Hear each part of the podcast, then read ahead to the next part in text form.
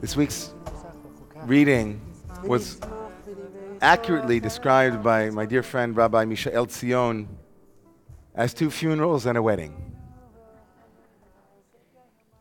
Indeed, this week's Torah portion, the reading for the Shabbat, is enveloped, it is limbed by a funeral for Sarah Imenu, for our matriarch Sarah, in the beginning, and at the end of the parsha by our patriarch Avram Avinu, Abraham,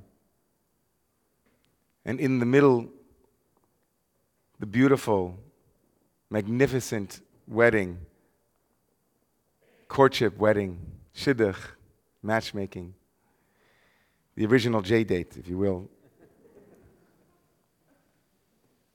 of Rebecca and Isaac. and indeed, this Shabbat, we are also graced by the celebration of a wedding, which we will get to tomorrow, God willing, in our Dvar Torah. But it's through the first portal the doorway of pain and loss that I wish this evening to step through with you, if you will. Place an emphasis and a spotlight on the generative power of loss, as well as its pain. The Parsha begins simply with a statement, Vayu Chaye Sarah, Mea Shana, Ve'esrim Shana, Ve'sheva Shanim, Shnei Chaye Sara, Vatamat Sara Bekirat Arba, Hi Chevron Be'eretz Kenaan. Vatavo, Avram, Livkod Lisarah, Lispod Lisarah, Livkota.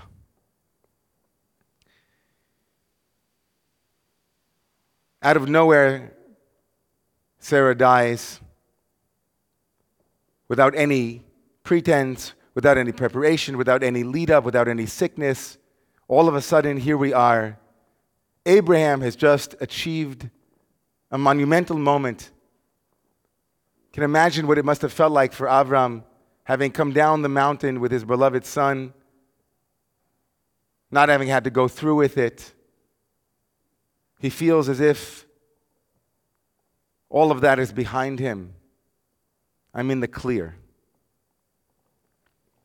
And then Sarah Imenu, the death of Sarah, his wife. This is the first moment in the Torah that we see somebody eulogizing.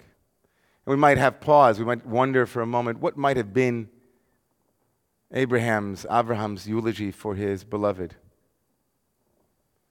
Wondering, we might find a number of characteristics, a number of moments within Sarah's life but I would submit to you tonight that we won't have to go very far. In fact, Abraham's eulogy might very well be the first verse in this week's Torah portion. Vayu chaye Sarah, the Torah tells us these were the years of Sarah. She lived 100 years and 20 years and 7 years. And this odd locution, this odd framing, this odd syntax leads the rabbis to ask a very basic question. We don't find anywhere else in the Torah when somebody's age is given that it's broken down into these three categories 100 years, it says, and 20 years and 7 years. It says 127 years, 320 years, whatever the years, 120. So say the rabbis, מפני מה מונה שנותן של ראשונים מקוטעים? Why would the Torah have chopped up Sarah's life in that way to give us three different numbers? says the Midrash Hagadol, ללמדך שכל יום ויום שקול כנגד הכל. Each and every day of Sarah's life was like the entirety of her life. Each and every day of Sarah's life was like the entirety of her life. Each and every day. I can imagine Avram standing up, and amongst all of the different attributes that he could speak about his beloved, he could say, Let me tell you this about my beloved. She really lived.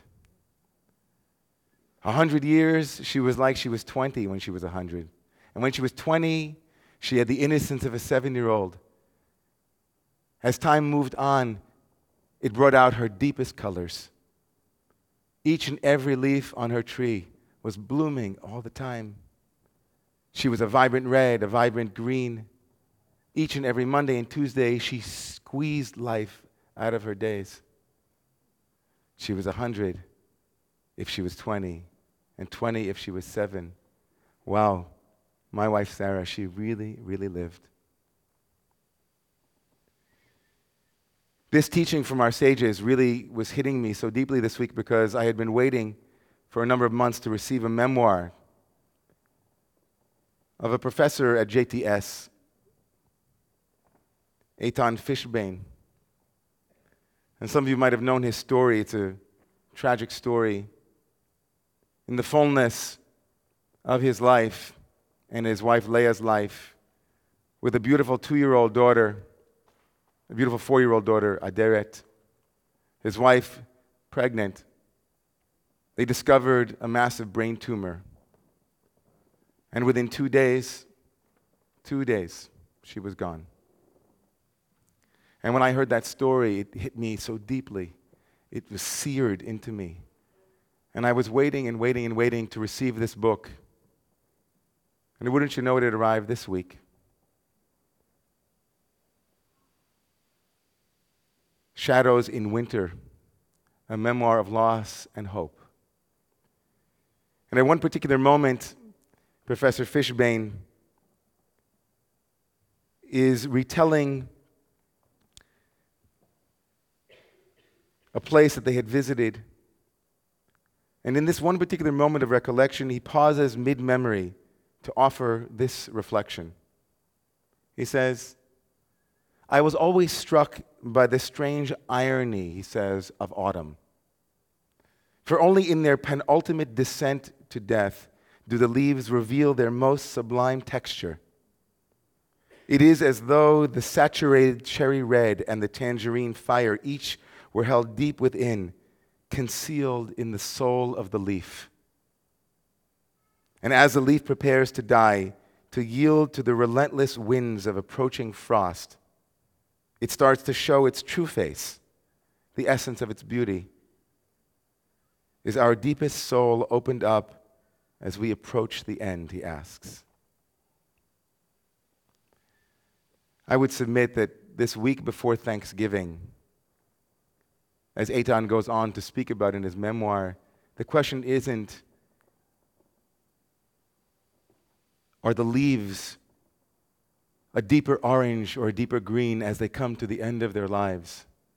The question the Torah wants us to be asking today and every day is what is it in us that is vibrant, alive, that needs to be out now?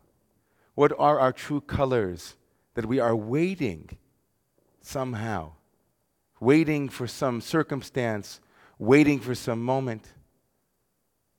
The Torah is saying, Vayu Chaye Sarah, she lived her life not waiting. She lived her life every single day with her beloved husband. 100 years, 70 years, and seven years. The poet Mark Nepo, in his book of Awakening, writes The goal of all experience in life is to remove whatever might keep us from being whole. The things we learn through love and pain reduce our walls and bring our inner and outer life together. And all the while, the friction of being alive erodes whatever impediments remain. But the simplest and deepest way to make who we are at one with the world is through the kinship of gratitude. The kinship of gratitude. Nothing brings the worlds of spirit and earth together more quickly. To be grateful means giving thanks for more than just the things we want, but also for the things that surmount our pride and stubbornness. Sometimes the things I've wanted, he writes, and worked for, if I actually received them, would have crushed me. And sometimes just giving thanks for the mystery of it all brings everything and everyone closer. The way suction pulls streams of water together.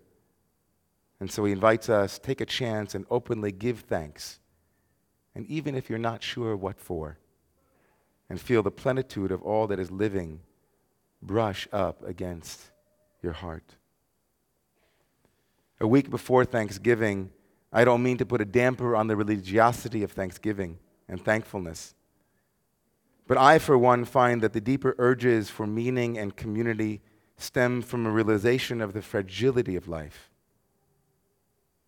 And might all of us not read this text as a practice? I call it the eulogy practice. The eulogy practice means imagine all of those things about yourself and friends and all of those things we know that we don't talk about, and how, were that person not present, how much you would miss all of it. The ugliness, the edginess, the messiness, the beauty, all the sublime wholeness of it all. To be in that state of mind is to appreciate and to be in a state of thank- thankfulness and thanksgiving. So, as we turn our attention towards the dark winter ahead, we are given yet another opportunity to take stock and cultivate gratitude. Cultivate gratitude for the radiant colors of our lives the angry reds and the happy oranges, the sad blues and the green envies. Bring all of them to mind and heart. We live with contingency and fragility. That's what human beings and being a human is all about. But it is this reflection on life's brevity, its impermanence, that opens my heart to embrace love and life, presence and absence over and over and over again. May the Holy One of Blessing, who blesses us in joy, who blesses us in all beginnings and in endings, bless in each and every one of us with the capacity to live our lives each and every day, each and every leaf, each and every color.